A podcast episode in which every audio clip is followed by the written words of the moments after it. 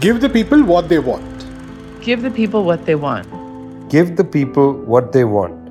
Your weekly movement news roundup. Give the people what they want. 27th of August 2021, an important day in the annals of human civilization. Prashant, are you ready? Happy birthday, birthday to, to you. Salva Helva Yagami. I'm just going with one language. you can do the chorus. Happy birthday, Zoe. Um, it's great uh, for you all to join us. It's Zoe, Zoe's birthday. Zoe and Prashant are from People's Dispatch, which is peoplesdispatch.org, um, your best movement driven news portal. I'm Vijay from Globetrotter coming to you again.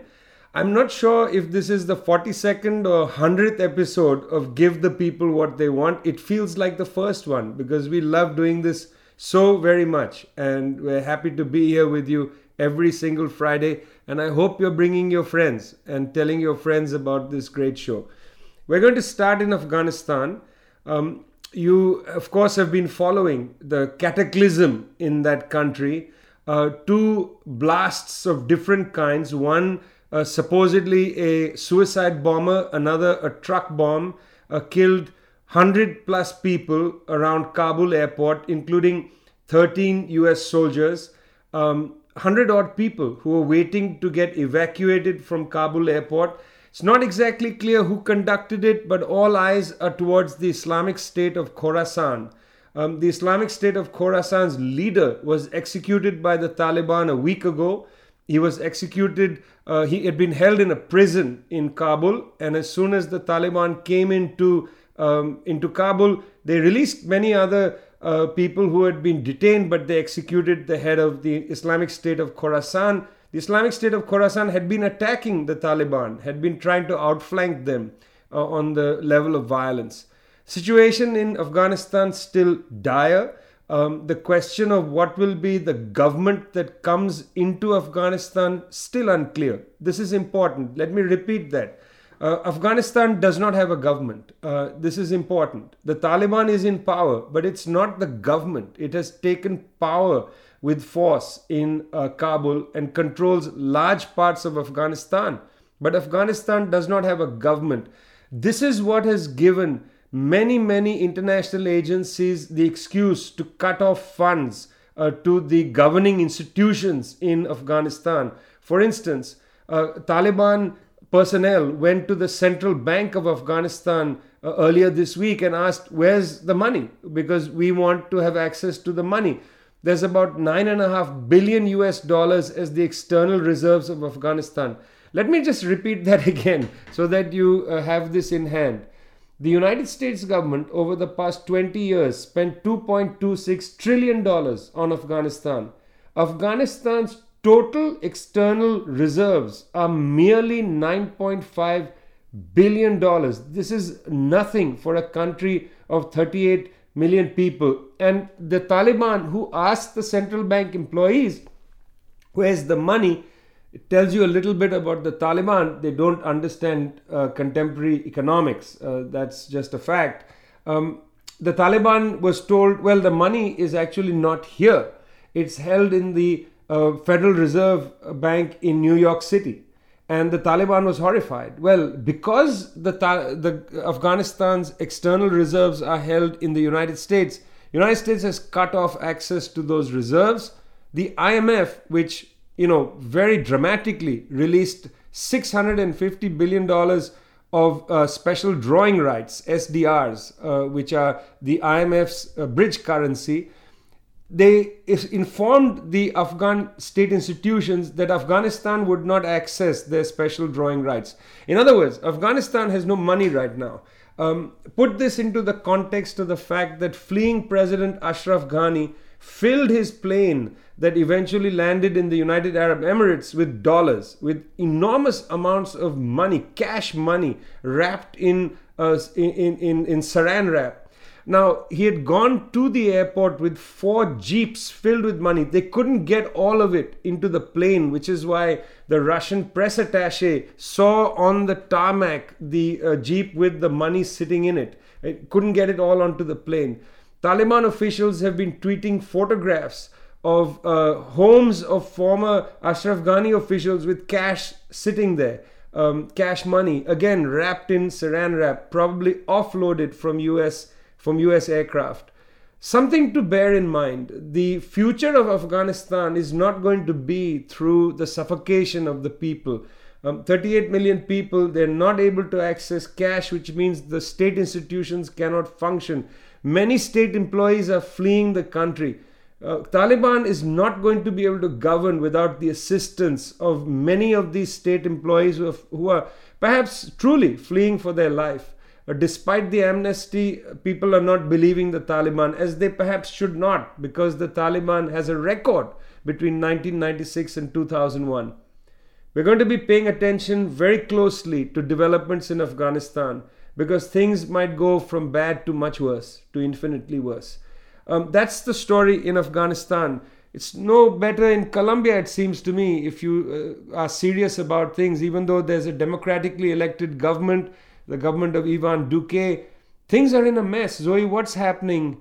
Uh, what's happening in Colombia?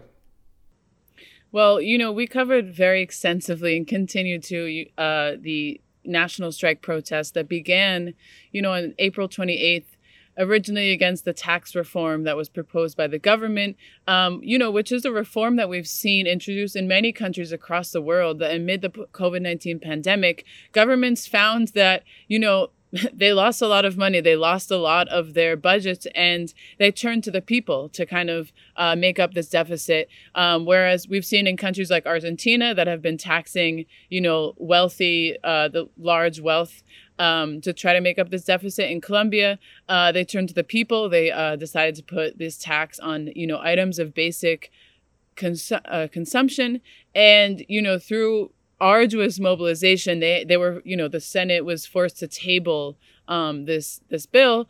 Uh, and in the last week, um, the uh, Congress again presented a new tax reform bill, and it was passed. Um, and so yesterday, August 26th, people were out on the streets once again um, to reject to reject this tax reform bill because once again, it you know prioritizes corporations. It um, disfavors um, the people. Um, you know, they pointed out from the National Strike Committee that it would freeze the salaries of all, you know, public sector employees. They also say that even though they've been mobilizing consistently since April, you know, against neoliberal policies, that the government has also continued privatizing um, state companies, some of the most important, you know, holdings of the state, such as the oil company Ecopetrol. And, you know, the most important thing I think we can point out to what they're rejecting is the continuation of systematic state violence. This is something that we've, you know, covered from day one and give the people what they want, and also on People's Dispatch. And, you know, in the last week, there was a really tragic assassination of a young person, Esteban Mosquera. Uh, he was 24 years old. And in 2018, Esteban Mosquera was part of the student strike, a massive demonstration to demand access to education, access to higher free education for all. And in one of those protests, he was shot in the face um, by the riot police and he lost his eye. And he really became a symbol of you know this state repression of the Colombian state that we've seen you know have an uptick during the government of Ivan Duque. And last week he was assassinated in the city of Popayan um, on the people are unidentified, but we can really see it as a continuation of the criminalization of resistance in Colombia, you know, the impossibility of really being able to engage in any sort of opposition to the government. Um, you know, and of course, there are over 230 ex combatants of the Revolutionary Armed Forces of Colombia. And, you know, the violence continues. Um, there's also been over uh, 67 massacres um, just in this year. So we really need to continue looking at this story. Um, it will be interesting to see what happens if the protests do continue to reject these neoliberal policies, if it will spark once again another wave of protest, or what will really continue in Colombia. Um, I'm afraid to say, friends, that on Give the People What They Want this week, every one of our stories is a difficult story.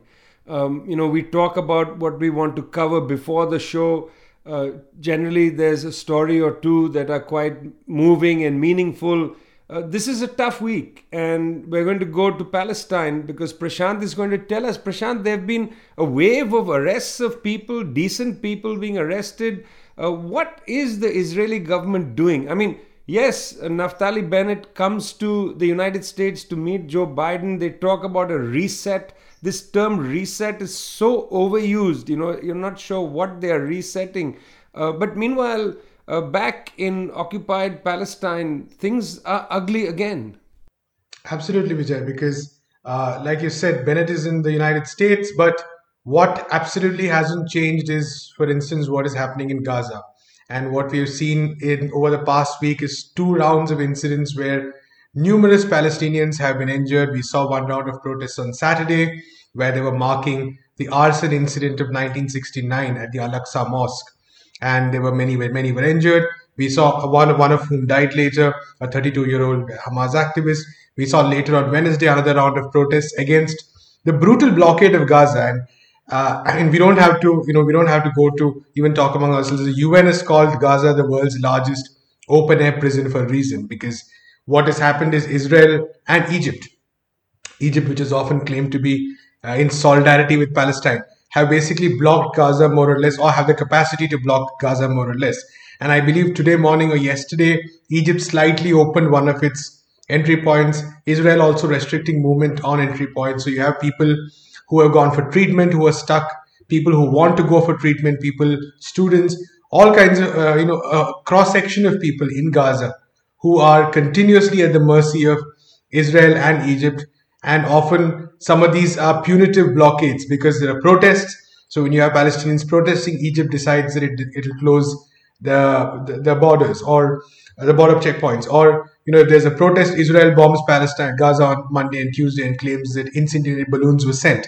So what we have is, a, of course, like a very, I think the blockade is one of those stories which uh, needs to be continuously told because the impact it has on life in Gaza. There are a lot of numbers, of course, 50% of the population unemployed, a huge number of people dependent on aid for survival. And, you know, the infrastructure already in dire straits after the bombing in May, which saw the death of nearly 250 people. And of course, we know that before that, there was a great march of return where again another 300, close to 300 people were killed by Israeli forces. So on the one hand, you have continuous resistance by the people of Gaza demanding some of their most basic rights that you know they be allowed the freedom of movement, that their economic lives, you know, economic lives and economic possibilities not be crushed, that they be allowed to even go and access treatment for diseases. And even these basic needs are denied on a day-to-day basis on the whims and fancies of Israel and its allies in Egypt. So uh, overall, definitely a very very difficult situation. But we do see that the protests are continuing. People continuing to come out onto the streets because uh, they do know that this is they need to keep pointing out this crime. There's, there's no other word for it. This crime to the world's population, to the world's people, and uh, you know whatever discussions might happen between Biden and Bennett and many and many of these leaders, we do know that this is one of those uh, the blockade is one of those things that is not probably going to uh, come up in the near future, definitely. So I think a huge challenge ahead for the people of Gaza and Palestine because uh, this, like I said, it's it's day to day violation of rights, it's day to day brutal, inhuman uh, behavior by the Israelis, and it continues unabated. And of course, um, the question of human rights suspended. Uh, because the Palestinians live in limbo. Um, you know, uh, UN agencies frustrated, UN agencies having a hard time uh, to get um, their work done. Uh, you know, basic work to to tend to Palestinian children and so on. Um, they're just not able to operate effectively in Gaza. This is a major issue that we have a place in the world which li- exists outside the realm of human rights. Um, you know, there's concern now about Afghanistan none really about um, what Israel is doing in in in the Palestinian lands. Um, as I said, this is give the people what they want from People's Dispatch and Globetrotter, uh, two of your most important media sources. Uh, People's Dispatch, of course, at peoplesdispatch.org. Um, all the stories we talk about, you can find things at People's Dispatch and elsewhere, and in a world of media houses, um, including, of course, Madar News, if you read Arabic, uh, which covers the Palestinian situation closely. Uh, if you read Arabic, it's a good source for you. Um, if you read Spanish, you'd go and read um, uh, ARG Medios, uh, based in Buenos Aires, where they have been covering uh, very seriously events in Bolivia and in Peru, two countries with a left leaning government, uh, both struggling with different kinds of, of crises. Um, Zoe, what are the parallel and yet different crises in the government of Luis Arce in Bolivia and Pedro Castillo in Peru? Well, yeah, as we spoke last week, um, you know, reporting on the kind of forced resignation of Hector Bejar, who was the foreign minister of the Peru Libre government, um, we spoke about these challenges that are presented to this left government that won a very, very challenging victory, you know, after almost, I think it was nearly two months of, you know, legal challenges presented in the various courts in Peru. Um, we've seen, you know, in Bolivia, uh, you know, Luis Arce, David Choquehuanca won the elections easily in October. It was about uh, 55% that they won the majority of votes. Um, you know, back in October in the first round of the elections. Um, but they've also, you know, been confronted with kind of these right wing factions that we also see in Peru that are very, very hesitant to give up their power and very, very, uh, you know, bothered by the actions of these kind of governments who threaten their wealth, their power, and their interests, you know, both nationally and internationally. So in Peru, you know, since the, you know, we see the kind of resignation of Hector Bejar as part of a process. Um, I think ALBA movements, the platform of social movements across Latin America, uh, characterizes it as being part of a coup process underway.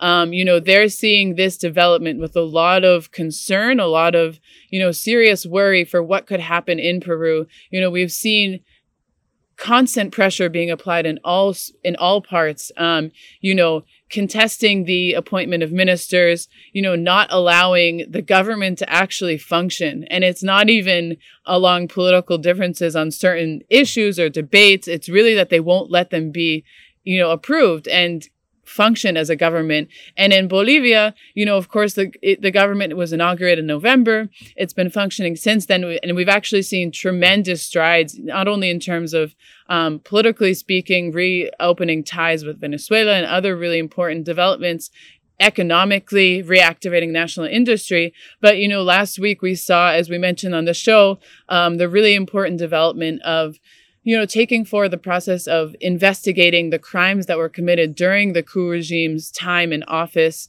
Um, and now we're seeing a lot of ominous threats from right wing sectors in Bolivia that have been brooding, that have been, you know, trying to figure out what they can do to respond to this government. You know, they stole power in October 19, uh, 2019, thinking, okay, we got it. Then they were, of course, defeated by popular mobilization, you know, by constant mobilization and organization of the people, their prime leaders have actually faced ju- processes of justice. Jeanine Áñez is in prison. Uh, Arturo Murillo was arrested finally, even though he escaped Bolivia.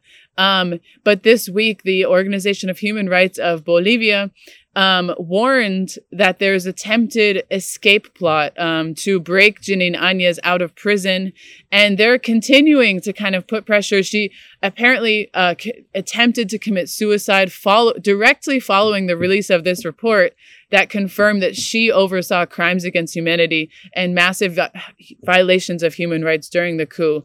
Um, and so they've alerted to this. I think it's very concerning. Um, and it's really an example that like once these left governments are in power in countries that have such hardened and solidified and uh, you know historically strong right wing it's not going to be they just arrive and it's an easy i mean of course we've seen this in venezuela the right wing continues to kind of use all means necessary to try to oust the government. But I think here we have to really remain watchful. In uh, uh, Alba Movements is calling the process in Peru an attempted coup. Yesterday there was a, a Congress member of Congress that spoke in Quechua, which is an indigenous language, and he was you know, booed. He was, you know, yelled at by the other members of Congress saying, What are you saying? What are you speaking? Of course, this is an indigenous language that he's speaking of their country, and they wouldn't allow him to speak that. So we're just seeing these expressions of the very, very extreme right that are very angry with what's been happening.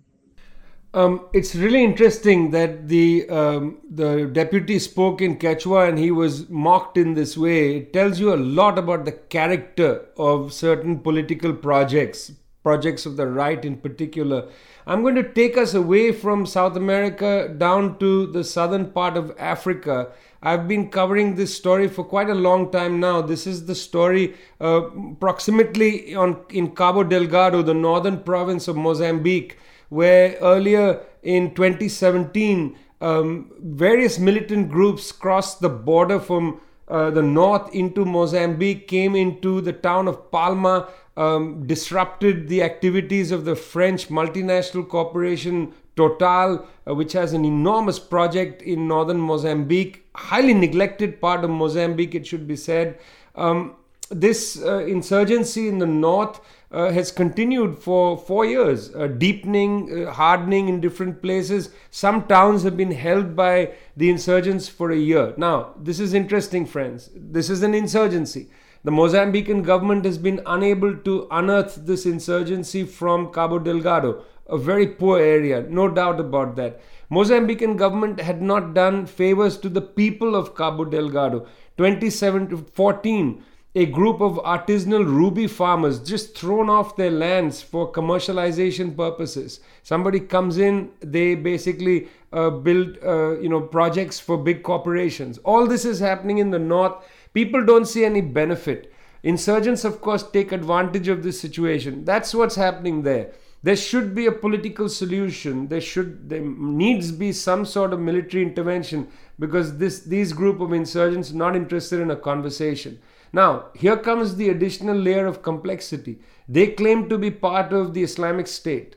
Um, warning bells must go on around the continent of Africa because there has, and, and I, I tend to have great suspicion when the US Pentagon talks about terrorists, Islamic terrorists here, there, and everywhere, because for them it's a bogeyman for intervention. On the other hand, there is a cause for alarm because we've seen, for instance, in Nigeria, in the Sahel region, um, we've seen the, the growth of the Islamic State, quite dramatic growth. In fact, Boko Haram's leader was removed from office, and uh, much harder uh, political forces have come in.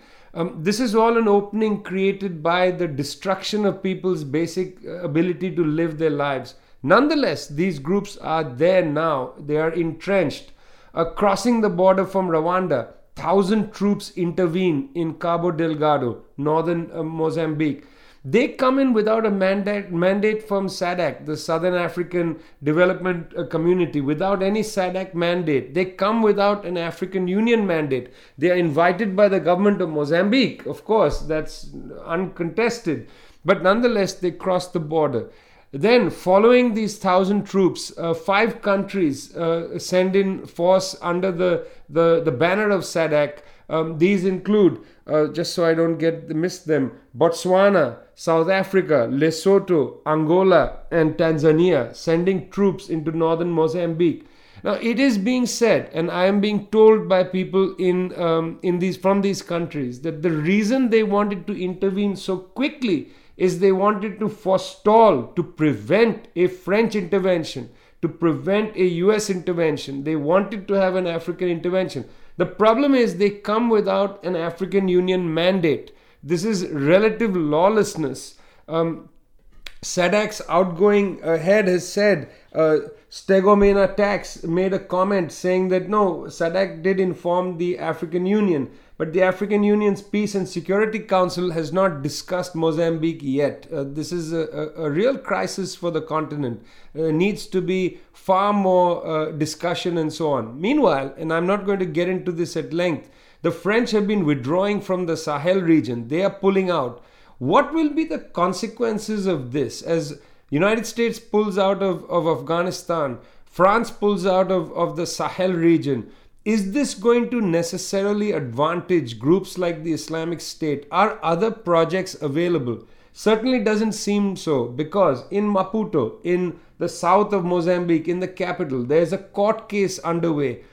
19 men in the dock for a 2 billion, uh, 2 billion US dollar secret loan taken from uh, three different uh, banks to three public enterprises Pro Indicus, Mozambique Asset Management, and Ematum. This was to buy a tuna fishing fleet. Involved in all this is the son of the former president of Mozambique. Involved in all this is the defense minister, who is now the current president of Mozambique.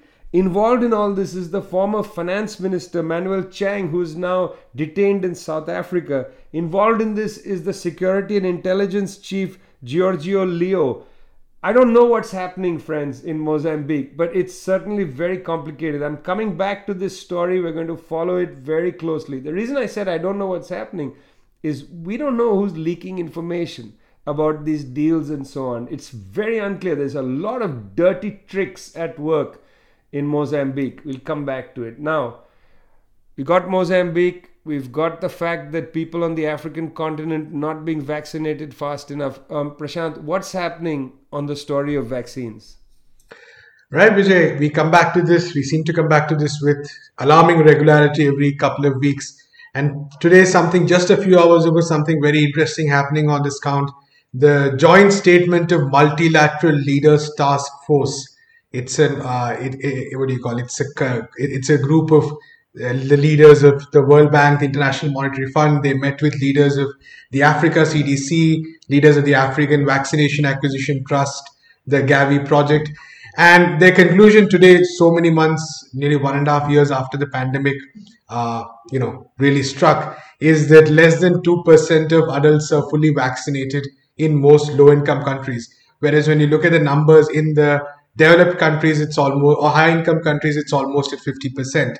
And this right now, I think at this point shows the sheer, uh, the unbelievable gap that we've talked about again and again. And to the credit of the World Health Organization and UN leaders, for instance, all of them have referred to this again and again. But this situation has continued without any change. And this statement that came out today, it's on the World Health Organization website, came out just a few hours ago, points out to a very simple fact that, you know, while the rich countries have promised massive number of vaccine doses to, say, for instance, the COVAX program. The actual number of delivery apparently has been about just 10% of the 900 million committed doses. So, you know, while we have these had these huge conferences where the leaders of the G7 have gathered and made these grand promises, the actual number of commitments has been very, very less. And there were, of course, you know, plans laid out that at least 10% of the global population should be covered by September, nowhere close to that the plan that say 40% of the population should be covered by the end of the year. Again, absolutely nowhere close to that. And we did a story a couple of uh, we had, a fortnight ago by Pawan Kulkarni where he actually examined the situation specifically in Africa. And at that time, that was on August 12th, just uh, 1.75% of the continent's population had been fully vaccinated. And that's an alarming and disturbing number. And while this is a number that we've been continuing to follow over uh, the past few months and weeks and years, one of the interesting aspects, or one of the, you know, not even interesting, it's an alarming aspect, is the fact that any country, many countries which have actually chosen to spend a bit more on public health, on social expenditure, have had their ratings downgraded by uh, the uh, the agencies. You know, you have your Moody's, your Standard and Poor, you have Fitch, so there are examples, for instance, of Morocco. There's, I believe, Ethiopia as well, which uh, you know have actually tried to sort of expand their social spending at this time, or you know go for some kind of debt relief as per some of the provisions offered by the G7. And each time this has happened, either one or two or sometimes even three of the agencies have actually downgraded many of these countries. And over the past year, we have seen many countries being downgraded, but no surprises about the fact that uh, only 4.6% of these downgrades have happened, uh, have targeted the developed economies. So the rest has completely been targeting the low income economies, the developing economies. And so this is the kind of, you know, trap that we have. On the one hand, rich countries are, you know, not fulfilling the promises they make. On the other hand, any attempt by the low income or poorer countries to expand their expenditure to try to sort of build some kind of protect, give some kind of protection for their citizens, automatically being targeted by ratings agencies. So we have the two, you know, the double blow, double punch of capitalism, so to speak, hitting from both sides. And that's really where we are today with the vaccines. All ugly stories today from Give the People What They Want, coming to you from People's Dispatch and Globetrotter. We're not happy about this. We'd like to bring you better stories. We also want you to let us know what you think about this show. Uh, tell other people about this show because you are, in fact, our advertising agency. Every one of you that watches this show is a mouthpiece to bring others to it. Uh, help us uh, as we try to spread a different kind of approach uh, to delivering you world news. It's Zoe's birthday today. Happy birthday, Zoe. Uh, we'll be back next Friday. We'll be back with Give the People What They Want, your favorite weekly news roundup. Thanks a lot. Overcome. We shall.